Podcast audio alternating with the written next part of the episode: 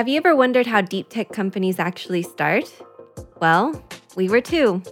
So, in this podcast, we'll be interviewing scientists and entrepreneurs that have taken their ideas out of the lab and turned them into startups. I'm Antonia. And I'm Christina, and this is Start Up the Science.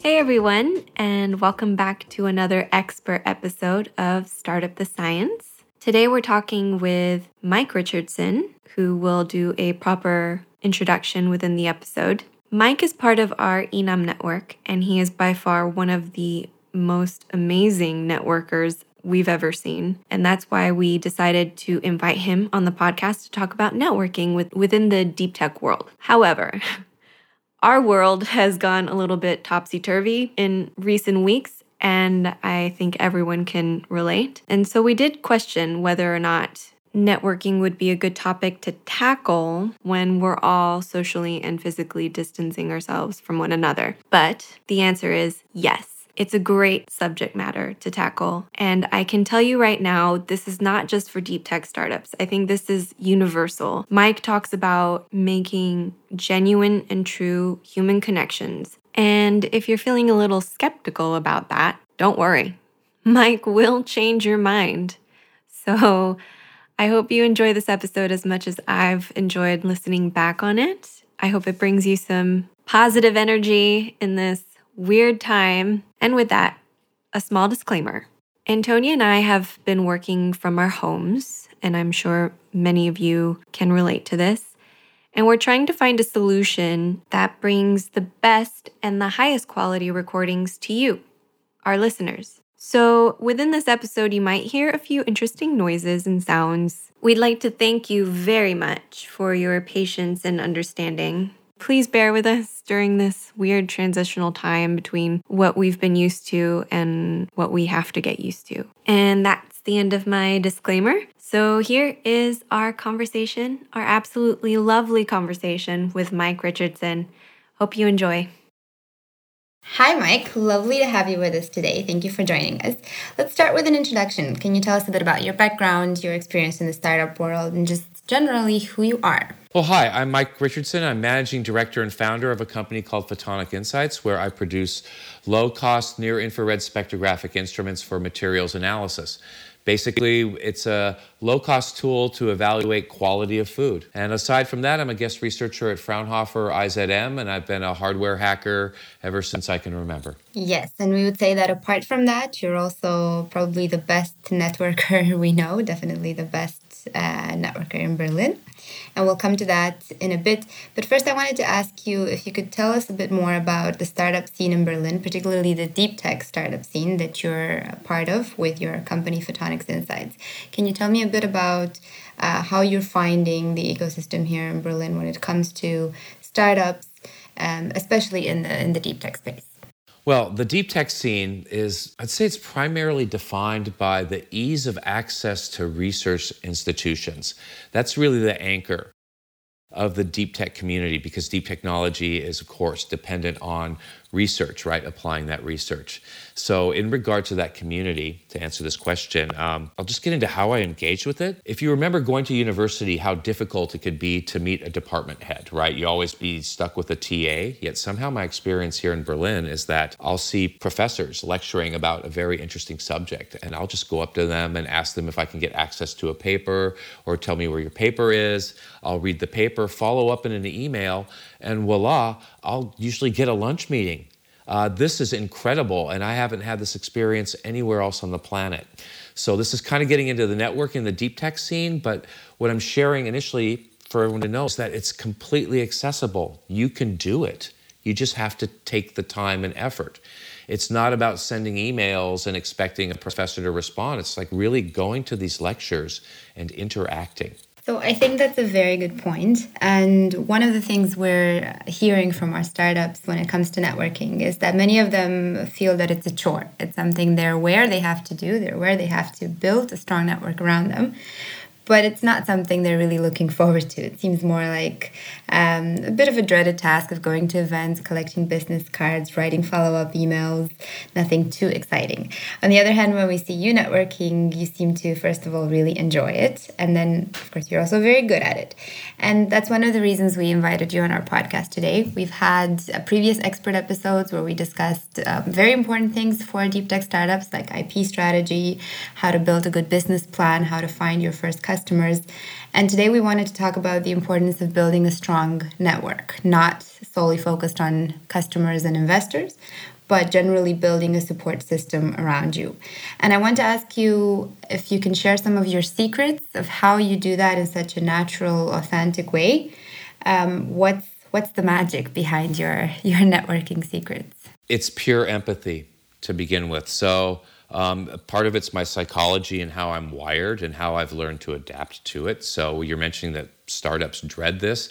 This is actually the part I love the most is the networking because I get to make connections with people. There's nothing better for me to do in the world than that. I absolutely love it. And if you hear my enthusiasm, you may be getting an idea of how I do this. So, number one, it's never make a business connection okay? That might be for vcs that are able to drop checks for 50000 100000 that's a different level. So just get that out of your head when you're make when you're networking. And really think of it more as you're building a community. So like what's one thing? People say i'm all hyper excitable yeah. So one part of this is when you meet someone be excited.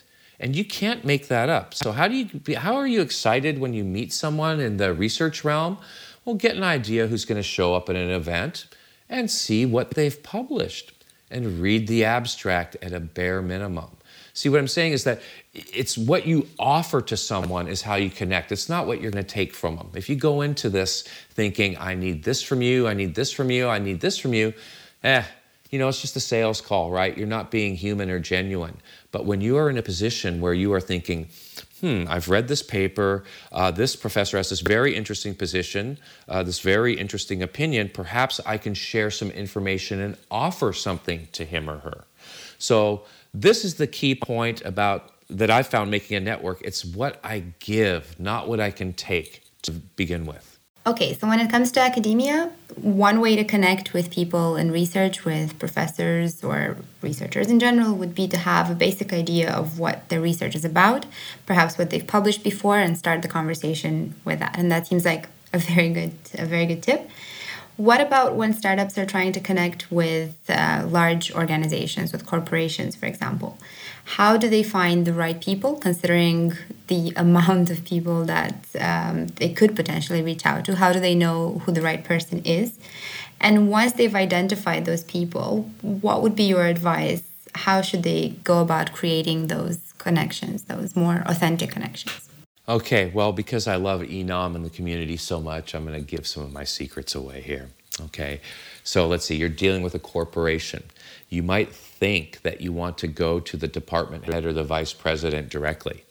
Yeah, that's nice, but there's a thousand other people that want to do that, so you will get a very nice handshake, probably a firm one. Well, not handshakes anymore, it'll be something else right? Uh, and you'll make eye contact and you'll feel warm and hey, that's great, and then you won't get any follow up.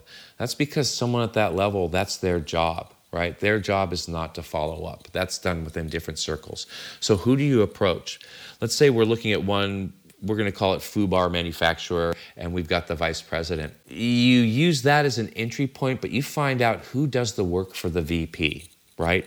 Who is the assistant? It may not be an administrative assistant, but this is where you need to observe and take note.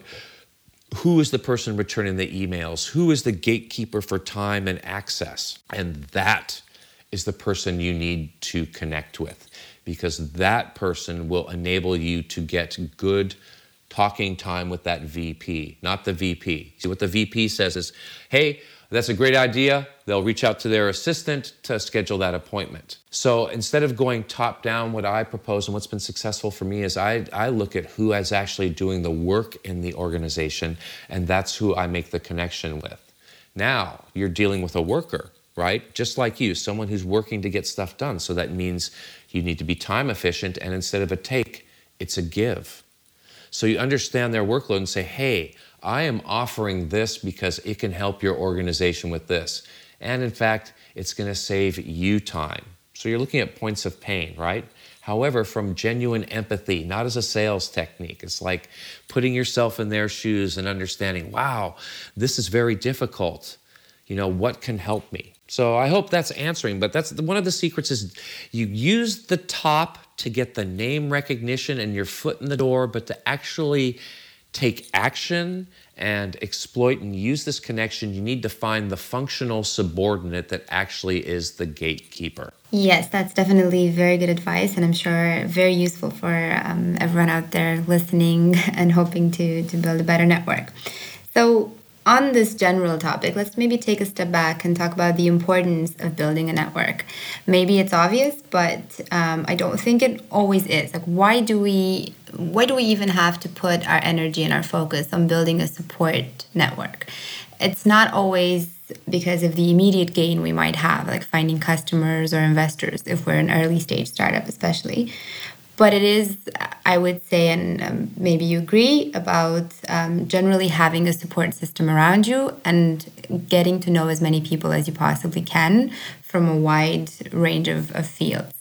Can you tell us a little bit about your experience on how your network has helped you in the past and why it's important to have a strong network what I would say about the network is actually it has to be comprised of things that are have no involvement with your business at all. This is key, meaning that's why I like deep technology. I'm in photonics and spectroscopy, right? But I get help from people in physics, biotechnology, all sorts of different uh, disciplines.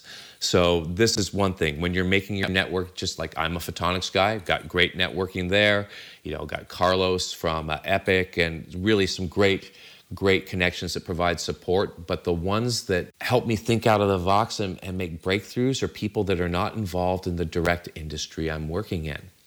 So, oh boy, I've got to just think of a, a, recent example. Well, my company's working on a project. It's with water quality, and uh, it ended up a connection working in biology in Potsdam somehow strengthened a connection to establish uh, my company to do some pilot work with Leibniz Institute for water quality analysis. That didn't come via um, OpTecBB, which is a great group for photonics. It didn't come from EPIC. It came from beer conversations I had in Potsdam with researchers. And somehow spectroscopy ties together a lot of research fields, and somehow that led into water. So, this somehow I'm mentioning is serendipity, right? So, it's leveraging the power of serendipity. So, how did I get involved in a water project and I didn't directly approach the vertical that I'm working in? It's because of serendipity. Serendipity and knowing where the good beer is right?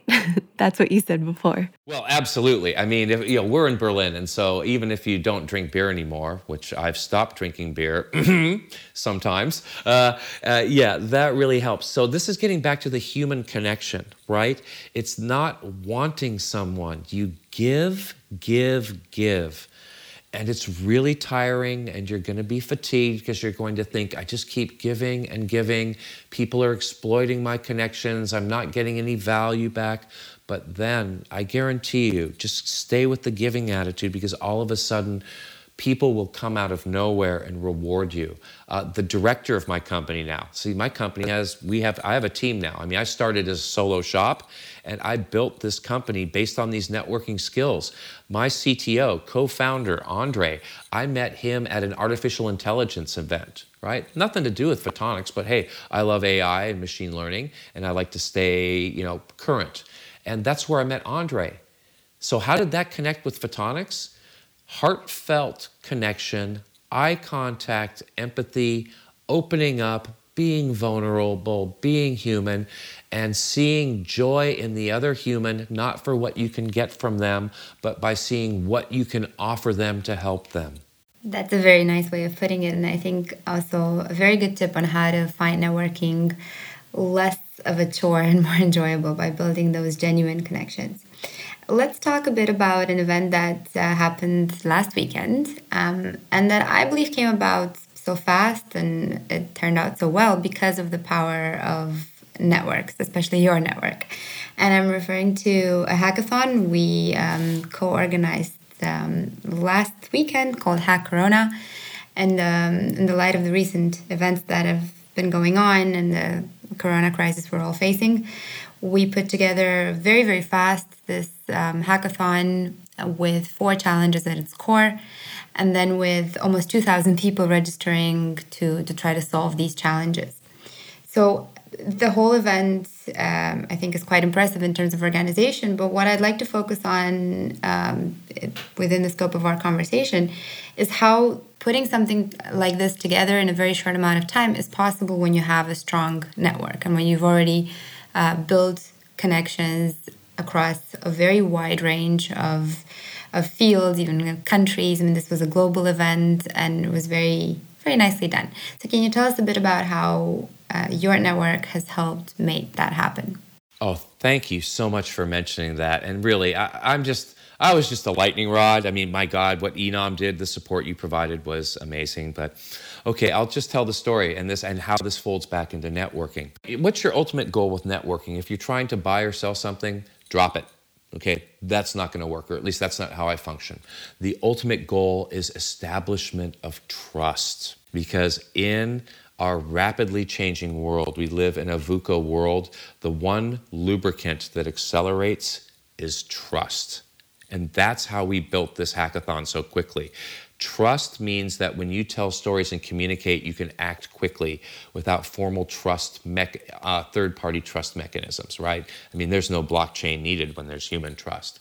So, what happened was, um, uh, I've been following coronavirus very closely, warning a lot of people. That's because I've been working in Asia, so I had acute sensitivity to what was going on because I was on the tailing edge of events in Wuhan. So I saw it. I knew something bad was coming. And uh, back in Berlin, I just think, you know, really itching, like, hey, got to do something, got to do something. Well, it ends up I used to be a board member for an organization in Berlin called Hack Health. So I called my friend Yosha on Sunday and said, hey, let's do another hackathon. This is exactly what the organization is for. I know I'm not part of the organization, but you know I know a lot of people, Yosha. Let's do this. And Yosha said, oh, I've been, uh, had a few conversations with uh, Marin Lesche. She's from uh, New Vision Pioneers, a health incubator. And she, and then he mentioned that he had a conversation with Elena Poughia, forgive my mangling of surnames, of uh, Data Natives, Data Economy. I said, Well, that's really cool. Okay. And Yosha said, Well, we'll talk about it with her in a few days. Well, people that know me know that I tend not to wait when there's an urgent issue. So I begged for forgiveness and I just reached out to Elena immediately. Well, Elena, being the proactive person is, she called me immediately. We had a, a conversation and found out that we were in deep alignment. We said, Hey, let's do it. So that happened on Monday. Okay, so it was a Sunday night chat a Monday conversation, and then Tuesday directly into operational planning how we're going to do it. So, no money changed hands, no NDAs were signed. All of this was built on trust. So I was able to leverage my network to speak with Elena, and then it's like, hey, who else would be interested? Oh, I know Antonia and INAM would be interested. So I reached out to you, Antonia. And because we have this deep level of trust, understanding, and alignment, you knew what to do, and you started bringing in all the great people from INAM. You brought in Motion Lab immediately, right? No questions asked. Then I called up IZM. I call up my colleague Ulf. There's no questions. There's no, do you need to sign NDA? And so this is the end effect of building a strong network community that you have trust. And then when there's a critical situation like this, I'm just able to contact people and say, hey, I need help. Do you want to join me on this journey? So that's the power of networking. And that it, we were able to do this quickly. And we were building a plane as we go. And when you have this trust, you're not watching your back or you know, covering your rear end for fear of mistakes in, with this circle of trusting people that are empowered, um, that really want to do something, all mistakes are learning opportunities without having to explain. A lot of this negativity that holds people's creativity back from unleashing their greatness is solved by having trust. Now, when you get this trust, that means everyone's respectful, uh, addressing each other in kind terms, giving the benefit of the doubt, giving the benefit of good intentions. So we've touched on this briefly before, but let's talk a bit more about building trust. I think that's one of the key things about having a good, strong network that you can then tap into when you want to organize an event or when you want to find the right connections. How do you build that trust, especially with people that might not be in your immediate circle, that you might not see very often? Maybe they're in a different country, maybe you worked with them 10 years ago. How do you maintain the trust? How do you build it first, and then how do you maintain it over time and, and geographies?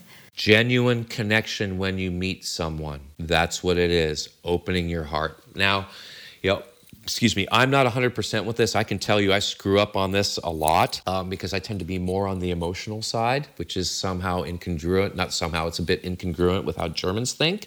Oh, the Germans are really kind and they kind of tolerate me. So we're supposed to get a little laugh out of that. It's the strength of the connection. So you'll, I think it's Toni Morrison that said this. Uh, someone will always remember how you make them feel okay? And i'm not really doing this consciously to like manipulate feelings but i genuinely want to leave someone a warm feeling when i meet them. That's what someone remembers. So yeah they, they won't remember your words. They'll remember if they felt empowered if they felt good about themselves. And that's not being a sycophant or blowing smoke up someone's rear end. It's really heartfelt. And this might not be for everyone. So, this is something else I'm going to share. You know, if you have a startup team, that doesn't mean everyone on your team has to be the empathic person. Pick the person on your team who is the best at that. Don't expect everyone to be like that. In fact, that's unrealistic. Someone like me, I need to have a counter, for example. So I'm very warm, make these connections over time. You do follow ups and you do genuine follow ups. So if I'm not randomizing here, that's not a form letter. A one sentence from the heart has more power than a perfectly crafted form letter that's one page. And I think part of why some of my things stick is because I use voice to text and there's obvious errors, but I'm really trying to stay in touch with a lot of people. So I send messages unintentionally that have errors. But those errors mean it's coming from a human and not a robotic system that's automated for responses. Which actually leads me to my next question. So, one of the things I've noticed uh, you do when you network is that not only do you look to make interesting connections for yourself, but you also introduce people to each other. And I think um, the way you do it makes people feel very appreciated. So, what I've seen you do, for example, is introduce um, someone to one of your other connections by telling them a bit about this person's work or what they've done before that you think is important or valuable. And of course, that makes people feel good. It also makes them remember you and it helps them continue to, to expand their network. So I think that um, is is, a good strategy, even though I don't really want to use the word strategy because I think you do it from a very genuine place of wanting to bring people together. But do you have any other tips and tricks, things that um, that are quite practical that each of us could do to make networking more enjoyable and also more successful? Look at the person. And I guess it's a strategy. I didn't realize it until actually after I analyzed what I was doing and you know why is it successful? I, you know, which is kind of an affront to me because it's just how I'm wired right? So it's really through self a journey of self-reflection that I've learned that there's actually a strategy that I'm uh, invoking here. Don't worry about numbers, worry about genuine. Now, as I'm saying, don't worry about numbers. If you look at my LinkedIn, yeah, I have an insane amount of connections, but believe it or not, I've actually worked to build those. That took me five years of work. So uh, if you get these messages from marketers, hey, add 5,000 connections in a month, that is total bovine feces you can't do that. What you need to do is incrementally build on those that will help you build your network. So you're saying, you know, like how I introduce people. Well, part of why that works is I, I'm just genuinely in awe of the tech community here. I can't restrain what an honor it is to, you know, I'm an undergrad with a degree in anthropology, okay, and I'm dealing with postdocs that have multiple patents. So have the attitude of a child and the wonder of a child that's what I'm doing. That's the energy that's coming out. I am meeting, as far as I am concerned, genuinely the neatest people in the world. And I and that is you can even tell that from my voice right now. That's how I feel when I meet someone who's a scientist. I see as a child I dreamt about being a scientist, but my life situations put me on a completely different path. Yet that dream is not quenched. It's still that dream still burns. So you know, what I'm saying is like more about developing the energy to do it instead of specific techniques, right? If you can only find three or four that you really have this genuinely genuine feeling of love and interest and energy for, that's going to be more effective in building your network than just trying to tick off names and trying to meet everyone in the room. Also, copy what I do. If you meet someone at an event and you really like them, but it's really not your business, not in your business, one, I'd say keep talking with them anyway. You never know what'll surface. Two, as you meet people in these events, keep your mind open and realize, hey, I should connect these people and go out there and try to connect someone yourself. The point being is to connect and walk away, right? Once you make this connection, leave. And what's that's perceived as, I guess, is like that's giving again, right? As if it's a business or transactional, I'm going to connect you with someone, then I'm going to stand there waiting to see how I can get some financial benefit off it. But when you genuinely connect two people and get that conversation going, and this is really necessary with deep tech people because these are very highly focused people that have great social skills, but may be uncomfortable out of their realm because they're so highly focused. Yes, that's perfect and definitely good advice for all of us. I have a question regarding sort of this crazy and weird time that we're living in, thanks to the coronavirus. We're all kind of distancing ourselves. We're not going to events. Travel's been sort of limited. So, a lot of these things that you've been talking about reference to events and introducing that person to this person and so on and so forth. But right now, we're not really seeing any of that face to face connection. I was wondering if you had any insight or advice to sort of keep these true and genuine connections going, to maybe even broaden a network in these weird and crazy times.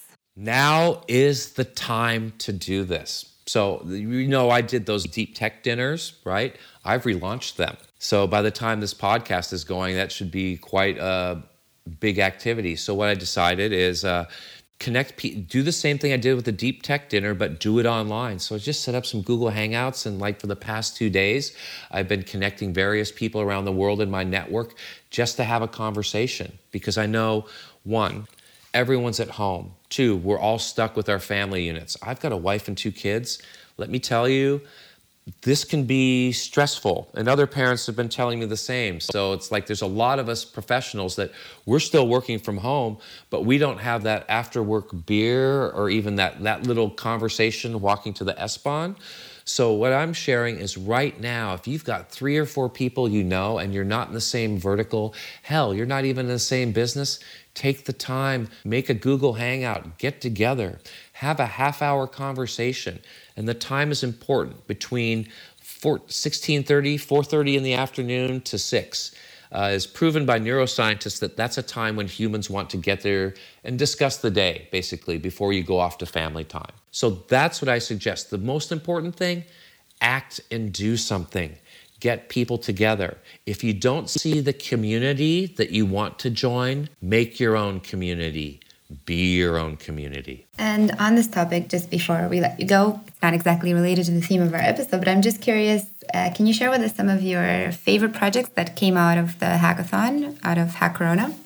My absolute favorite, favorite that won the Fraunhofer Prize and that Fraunhofer is working with as we speak, is a chat bot for do-it-yourself uh, ventilators. Now, why do I love this so much? I've been involved with this uh, DIY medical equipment uh, movement for a while. It really started about three weeks ago. Gui Cavalcante from San Francisco really is the head of this movement that brought together a group of, I think we're 7,000 now, hardware and software hackers looking to develop solutions to meet you know supply chain issues during this meaning you know supply chain issues not enough stuff to supply the hospitals. Because of this that we're now experiencing something you call the tyranny of good intentions that there's a lot of people with great ideas generating significant amounts of noise. So that means if someone wants to get involved in helping there's a steep ramp up period. Uh, someone new who's generally wants to learn can ask a lot of randomizing questions. So this uh, one of the com- competitors made a chat bot that ingests fact, I provided them all the information I had regarding uh, open source ventilator construction. They created a chatbot that parses this information. So if you want to get involved with this movement, you open up a Telegram app and you just start asking questions like, "What's the best valve design? You know, where do I go for? You know, what's a good armature for a bag assist device, etc." Questions like this. That's why I absolutely loved that project because it empowers what people are doing right now. There was another project to make anonymized tracing. See, for us to beat this problem, we're going to need to balance our privacy in a different way than they did in China. We have different concepts of privacy. Not one is good, not one is bad. We need to adapt to the European concept of privacy. So one of these companies found, uh, not companies, start, it's not even startup, just the groups that came together, at the hackathon, developed a way to anonymize an individual yet provide a tracing functionality to identify if someone was within close proximity of another person with coronavirus using uh, RFID uh, functionality on phones. And there was an anonymization layer so that you'd never know where that came from, but you still could identify if someone was close to another coronavirus, uh, someone infected, in order to increase the accuracy of prediction of spread of the disease. I absolutely love those. But uh, what I really love and am heartbroken about is that I couldn't sponsor every single project because every single submission had merit, just based not only on the ideas, but on the people. That's right. And going back to what we were discussing earlier, this is an event that was possible because of uh, the ability to bring so many people together so fast. So it's quite impressive. Um, and from what I understand, it's going to continue. Unfortunately, it seems that we will be in this uh, current situation for quite a few months. So it also makes sense that um, events like the hackathon will will keep going. And who knows, maybe some of our listeners on the podcast will also want to get involved. And if they do, there's a website for HackCorona. I think it's hackcorona.world where they can go and check it out. We would love it if Start Up the Science listeners got involved. And you know, you have the best contact in the world. That's INAM, because INAM's really front and center in this effort. You're not really giving yourself much credit because you're so wonderfully modest. But this effort would not have happened without INAM. That's the power of networking right there and the power of trust. Oh, thanks, Mike. Thank you very much, Mike. It was a pleasure to have you on our podcast, and I'm sure we'll talk to you very, very soon. Thank you so much for your time. It was an honor to have this conversation, and I wish you all the best. Thanks for listening to this episode of Start Up the Science. I wanted to let you know that Start Up the Science is now on patreon.com. And and I work for the Innovation Network for Advanced Materials, which is INAM Berlin. It's a nonprofit organization, and we do this podcast as a side project alongside our main duties at INAM. We do it because we love doing it, but we also do it because we love supporting scientific startups. We love helping them grow, and we ultimately want to see them succeed. If you'd like to do that with us and could spare the price of a cup of coffee or a really nice cup of coffee, then head over to patreon.com slash startupthescience and donate what you can. Again, thanks so much for listening to this episode, and we'll see you again next time.